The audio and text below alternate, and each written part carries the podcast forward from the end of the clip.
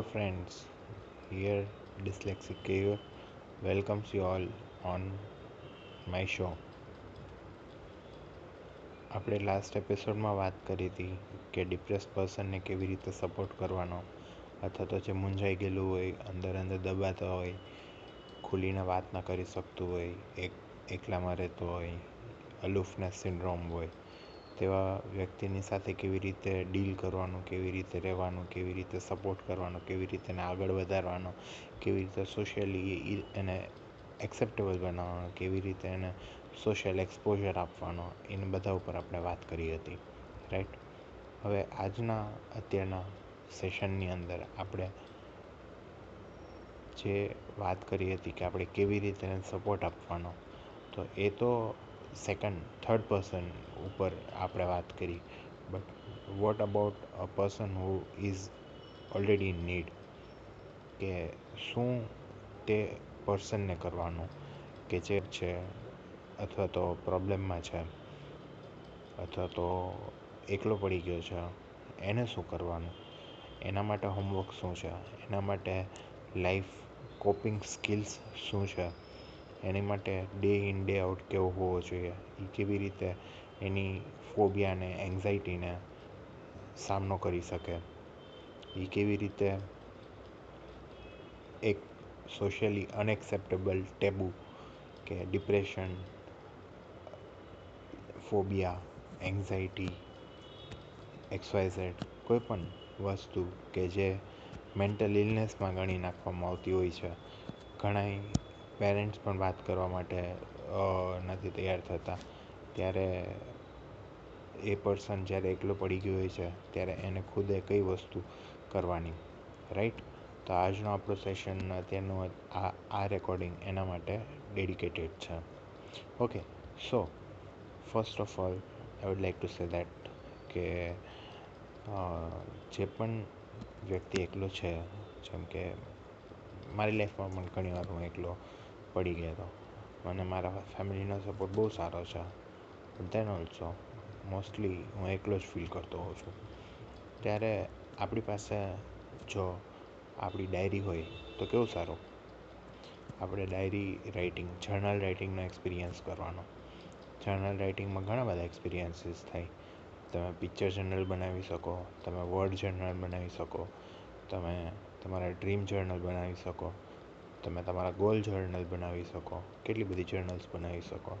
And by that journal you are answering to the world in a virtual way તમારા જે નાઇટમેર્સ છે, તે તમે એની અંદર નોટ ડાઉન કરી શકો. તમારા જે ફિલિંગ્સ છે ઇમોશન્સ છે, જે તમે નથી કહી શકતા, તે તમે સ્મૂથલી લખી શકો. જર્નલ રાઇટિંગની અંદર ડાયરી રાઇટિંગની અંદર એવું ઘણું બધું થાય કે તમારે જે કહેવું હોય વર્લ્ડને અથવા તો સામેવાળી વ્યક્તિને તમે મોઢે નથી કહી શકતા. એટલી સ્ટ્રેન્થ નથી, એટલું તેના કોપિંગ સ્કિલ્સ નથી તમારી પાસે. તો તમે જર્નલ રાઇટિંગની અંદર યુ કેન ફ્રી ફ્લો તમે એક પર્સનને આઇડેન્ટિફાય કરો, એને ઉપર લેબલ લગાવો કે આ પર્સનની આવી કેરેક્ટરિસ્ટિક છે કે રીસ છે રાઈટ છે, આ મારા દાદા છે, બા છે, કાકા, કાકી, મામા, mummy friend your neighbourhood or X Y Z even a political party it can be તો તમે એને ટેગ કરી અને તમે તમારા જર્નલની અંદર એને જે કહેવું હોય, જે ગાળી દેવી હોય, જે તમારે એક્સ ઝેડ વાત કરવી હોય, તમે તમારા જર્નલની સાથે વાત કરી શકો. Personally speaking I was from Art of Living જર્ન art of living background તો તેની અંદર ક્વેશ્ચન્સનું એક બાસ્કેટ હોય છે અને એક પ્રોબ્લેમ્સ કે ટ્રબલ્સનું બાસ્કેટ હોય છે. મોસ્ટલી જર્નલ રાઇટિંગની અંદર આપણા, જ્યારે વ્યક્તિ એકલું પડી જતું હોય છે ત્યારે ટ્રબલ્સ વધારે હોય છે. તો try having that basket near you કે ટ્રબલ્સ જે પણ તમારા હોય યુ જસ્ટ માઇન્ડમાં આવતા હોય, બધે લખી નાખવાનું. અને ટ્રબલ બાસ્કેટની અંદર નાખી દેવાનું. અને ટ્રબલ બાસ્કેટ તમે કોઈ પણ જે પણ ભગવાનને માનતા હોય, જે પણ ગુરુને માનતા હોય, એ બાસ્કેટ એના શરણે રાખી દેવાનું. ક્વેશ્ચન બાસ્કેટ હોય. મીન્સ તમને આમ એક્સક્લેમેશન હોય કે કેવી રીતે તમે આવું બની શકે. How we win in this huge success એ પણ હોઈ શકે. અથવા તેમ પણ હોઈ શકે. How dare people slam Modi in this bad manner કેવી રીતે કરી શકે? તો તમારા એક્સક્લેમેશન હોય છે, તમારા ક્વેશ્ચન્સ હોય છે, તમારા પર્સનલ લાઈફ ક્વેશ્ચન હોય છે.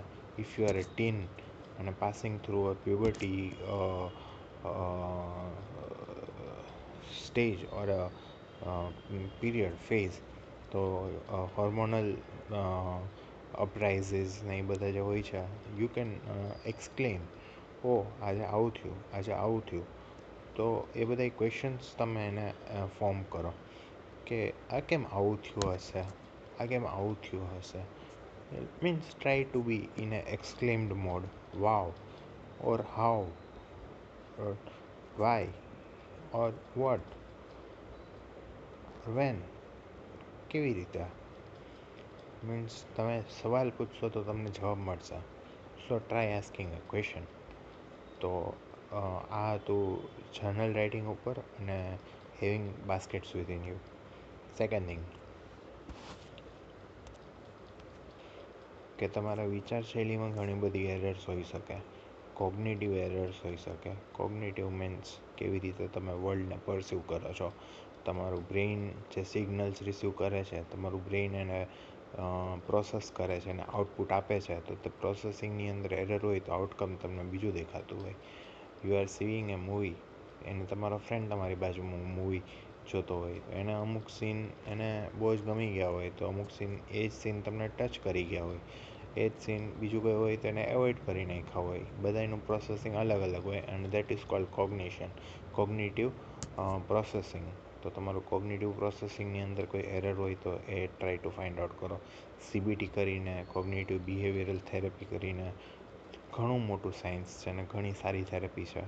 Try to go through it અને if possible we will try to also have episode on CBT so સીબીટીની અંદર ઘણા બધા કોગ્નિટિવ એરર્સ આવતા હોય છે. ઓવર જનરલાઇઝેશન છે કેટાસ્ટ્રોફિંગ છે એક્સવાયઝેડ ઘણા બધા. બારથી પંદર એના એરર્સ આવતા હોય છે. બહુ વધારે બી નથી. સો એટલા એરર્સની અંદર try to try to have vision કે મારું કયો એરર આવે છે? તમે જનરલ રાઇટિંગ કરતા હશો ને, તો તેની અંદર તમે ઇઝીલી એ એરર્સને તમે નોટ ડાઉન કરી શકશો.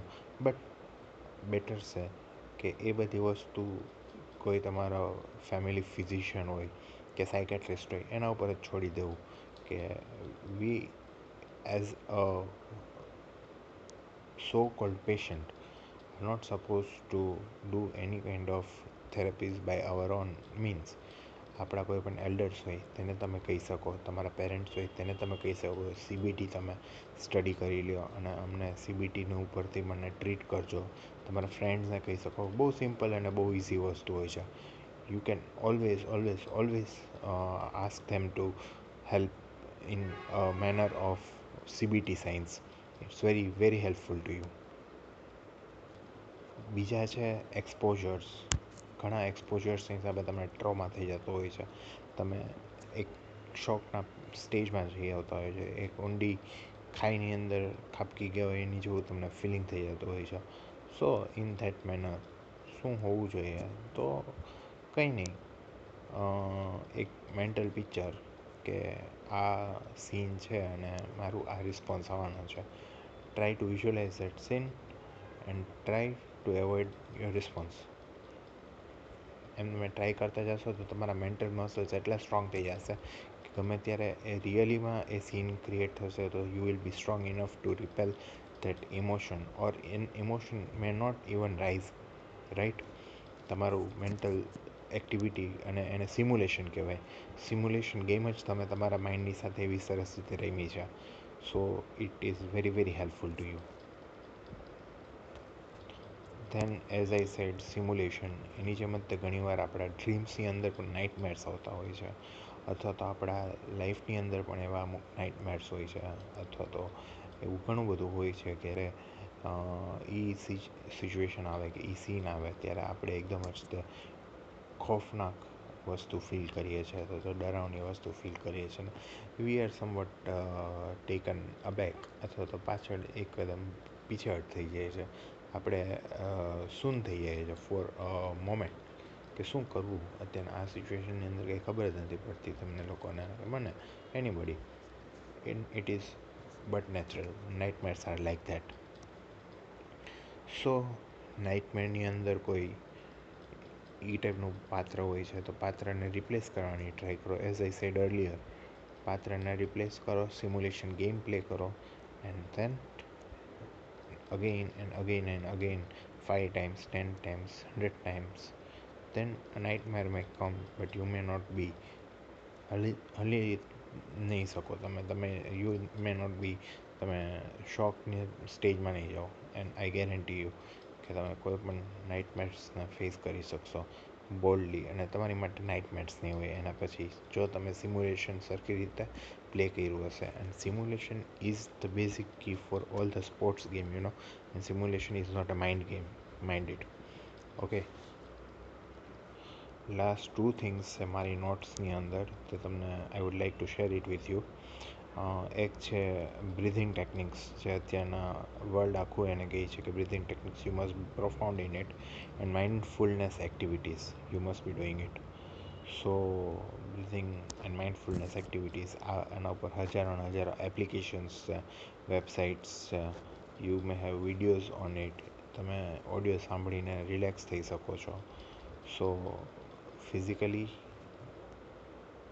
mentally emotionally and psychologically. Everything depends on what you see inside your mind. So once again થોડું વધારે પ્રેશર આપીશ બે પોઈન્ટ ઉપર. એક તો સીબીટી કે સીબીટી તમારા કોગ્નિશન એરર કોગ્નિશન બધાની અંદર કંઈક ને કંઈક કોગ્નિશન એરર હોય છે. કોઈ પણ પરફેક્ટ નથી હોતું રાઈટ તો try team try having support system at your back અને એને તમારા you can also co study with them CBT it's a very helpful activity CBT ઉપર તમે સ્ટડી કરશો અને if possible I would like to have a episode on it અને then simulation કે તમે એકવાર એ એરર ખબર પડી ગઈ છે પછી એરરને ફેસ કરો એનું સામેનું એનું રિપલ્સિવ એક્શન છે એ તમે ઉઠે પણ એકવાર, બે વાર, પાંચ વાર, દસ વાર, પછી એને ઉઠવા નથી દેવાનું. સી ટીલ ધ એન્ડ કે તમારું એ એક્શન પછી નહીં ઉઠે. કારણ કે તમે એન્ડ જોયું છે અને એન્ડ તમે ફેસ કર્યું છે. યુ વિલ બી કરી એન્ડ મોર તમે એક કદમ ઓર વધારે આગળ ચાલો છો તમારી ડેસ્ટિની તરફ, તમારા ગોલ્સ તરફ, તમારા એમ તરફ, તમારા લક્ષ્ય તરફ. અને then that simulation will help you right friends okay with this મને ઘણો આનંદ થાય છે તમારી સાથે એક બહુ જ સરસ ગુડ ન્યૂઝ શેર કરતા કે મેં આ થોડીક નોટ્સ પ્રિપેર કરી હતી, એક વેબસાઇટ છે એમાંથી મેં નોટ ટેકિંગ કરી હતી that I would like to share it with you અને તેનું નામ છે પોઝિટિવ સાયકોલોજી પ્રોગ્રામ તો you can always find it and enjoy and life is worth enjoying if you are in a good company so have a good company have a support system with you have a backup have everything loaded in your artilleries with this thank you